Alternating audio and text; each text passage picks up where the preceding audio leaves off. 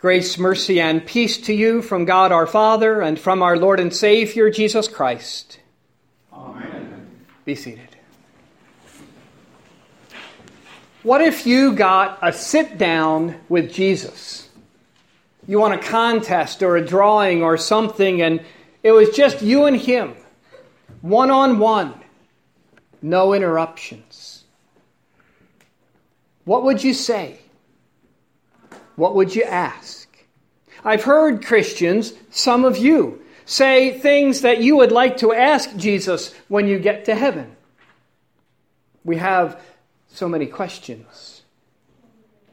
Well, Nicodemus got such a sit down. Just him and Jesus, one on one. Quite remarkable, isn't it? We have a God who sits and talks with people. How often does that happen today? We who are too busy to squeeze much into our busy schedules. And surely God is busier than we are. Surely He has more important things to do than sit down and talk with a Pharisee. Yet there He is. And I'm sure Nicodemus has lots of questions teed up and ready to ask, just as we do. But Nicodemus never gets a chance to ask.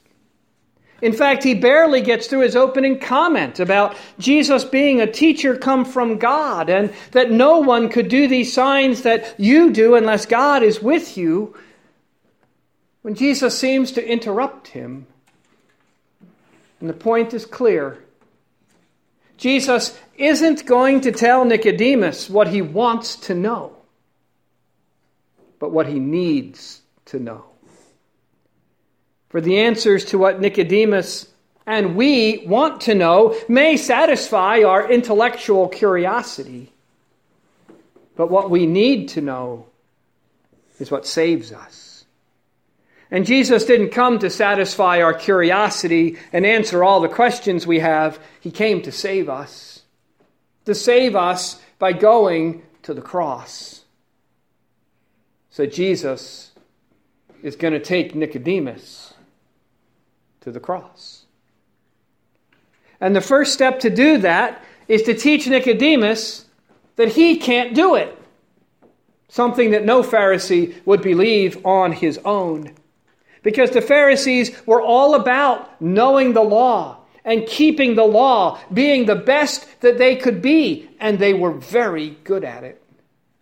And the people of that day looked up to the Pharisees and thought, surely, if anyone was good, if anyone was pleasing to God, if anyone deserved to be saved, it was the Pharisees. So, step one Jesus blows that out of the water. Truly, truly, I say to you, unless one is born again, he cannot see the kingdom of God. It's a great line.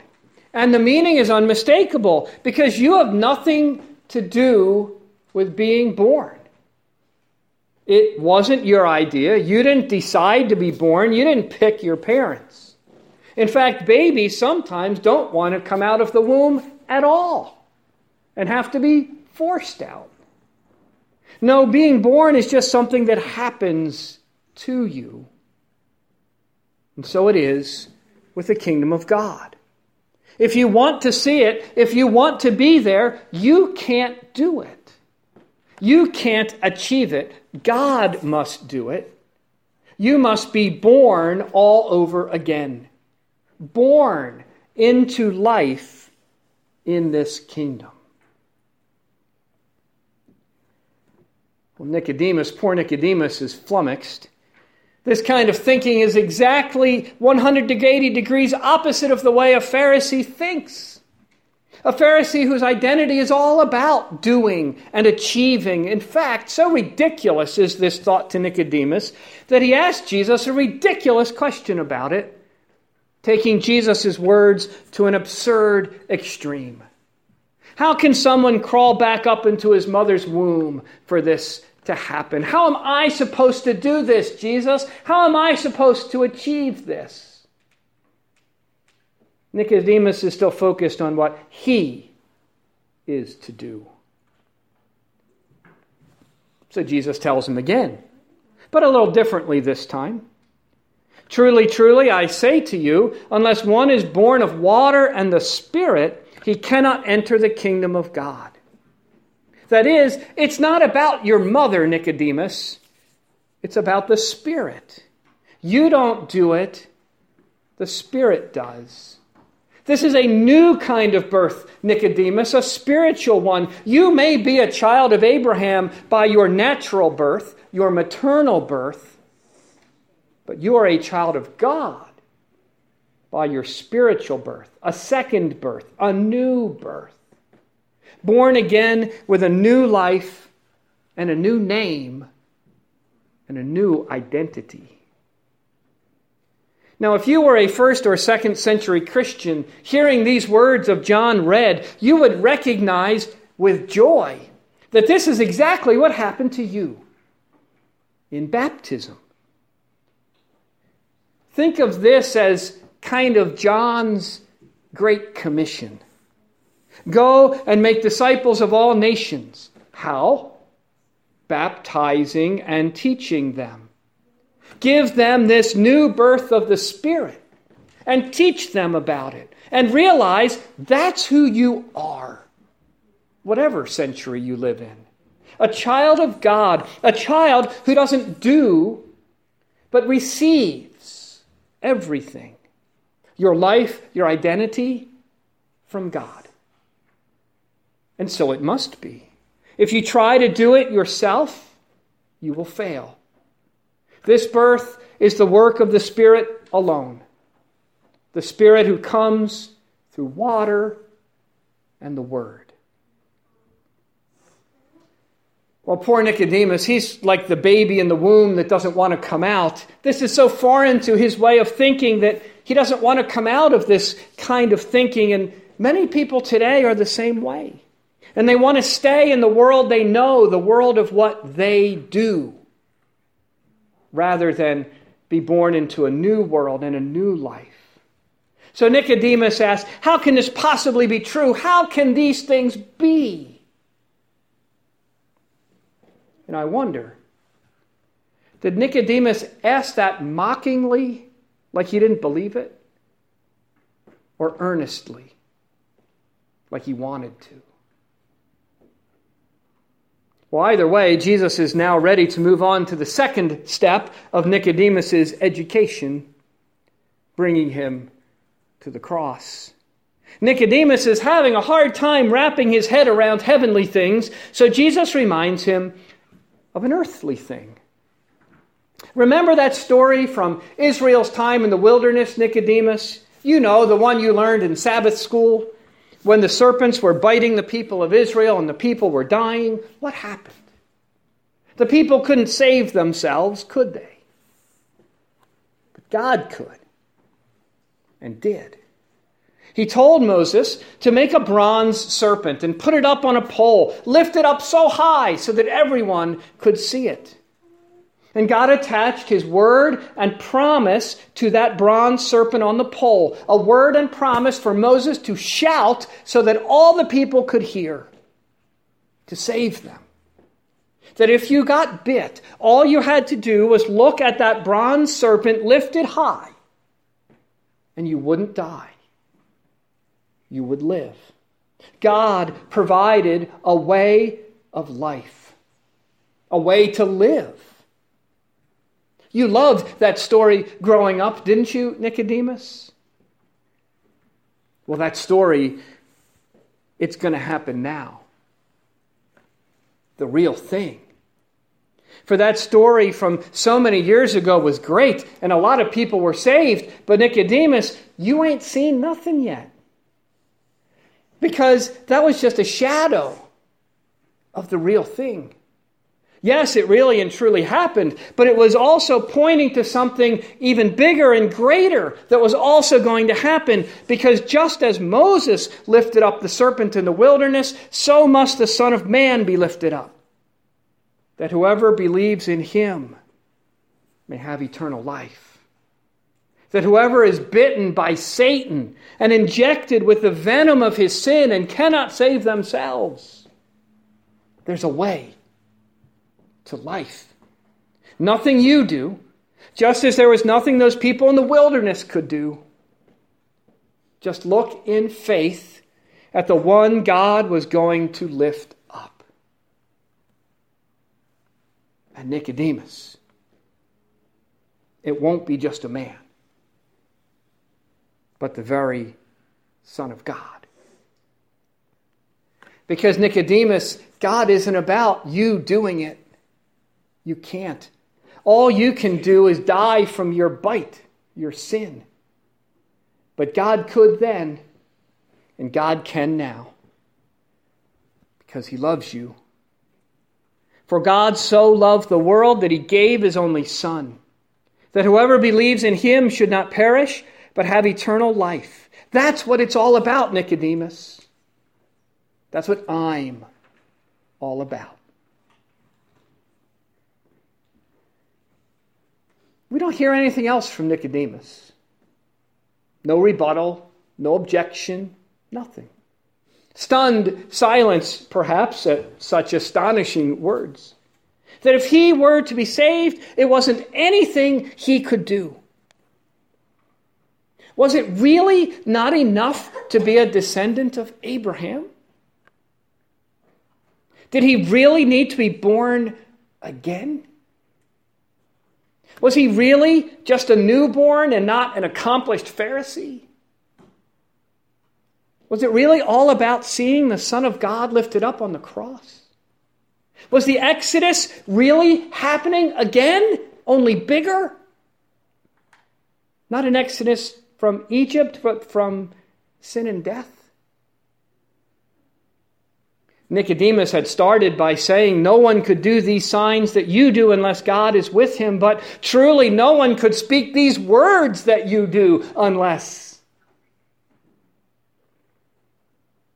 Could it be?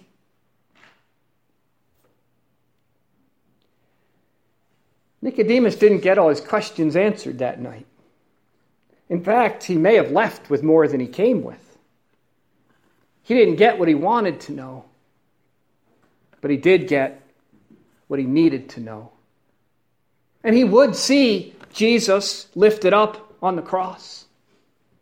In fact, he would not only see him there, Nicodemus helped Joseph of Arimathea take Jesus down from the cross and place him in the tomb. Did he know? Did he believe? I'd like to think so. Just as I'd like to think that those who do not now believe will before it is too late. I pray so. But this season of Lent isn't about what happened to Nicodemus, but what happens to you. Because God didn't just so love the world, he loved you. And He sent His Son for you. And He baptized you. And He preaches to you. And He feeds you. And He bids you find your life in Him. In His words and promises, in His forgiveness as the antivenom to your sin and death. Lent is about realizing how we have been trying to save ourselves, even though we know better or ought to. How we've been trying to be grown up Christians instead of newborns. Looking at what we do rather than what Jesus has done for us. Lent is about repenting of ourselves, of our wanting or demanding all the answers, and believing the words and promises of God. That what Jesus spoke to Nicodemus that night is true for us today. That the Son of Man, the Son of God, was lifted up on the cross for us. That whoever believes in him may have a life that is eternal, a life that doesn't end with death. A life that doesn't end with death, but goes on, past the grave, through the grave because he went through the grave to life again, and so raises us as well. From the dust of death. Now that's a real exodus from a real wilderness to a real promised land. Lent is about looking to that cross again and seeing our life in Jesus' death. That just as God used a serpent on a pole to save from serpent's bites, so he used death on a cross to save us from death. Look there, he says, and see your salvation, your saving.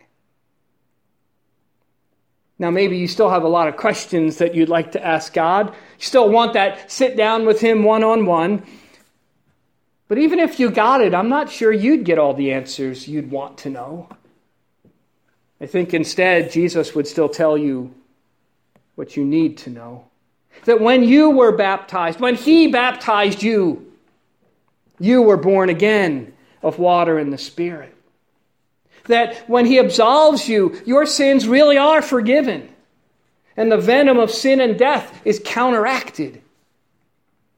That when He gives you His body and blood, that's the very same body that Nicodemus helped lift down from the cross, and the very same blood that stained his clothes that day, but now risen from the grave that Nicodemus laid him in, and given to you for that forgiveness and life.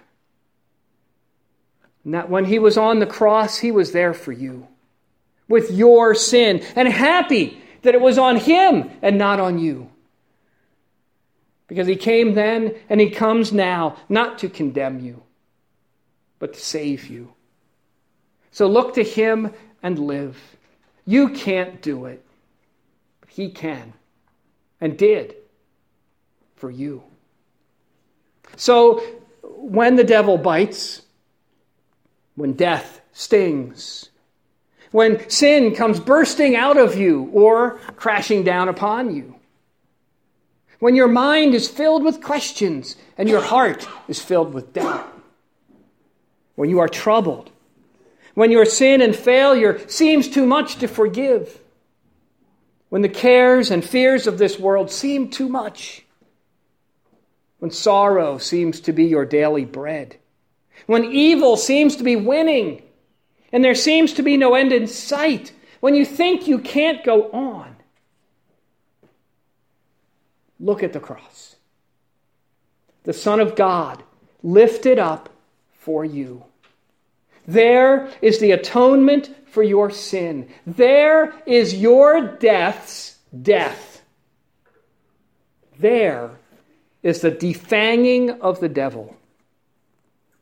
So there is the promise of life for you. For God so loved you. In the name of the Father, and of the Son, and of the Holy Spirit. Amen.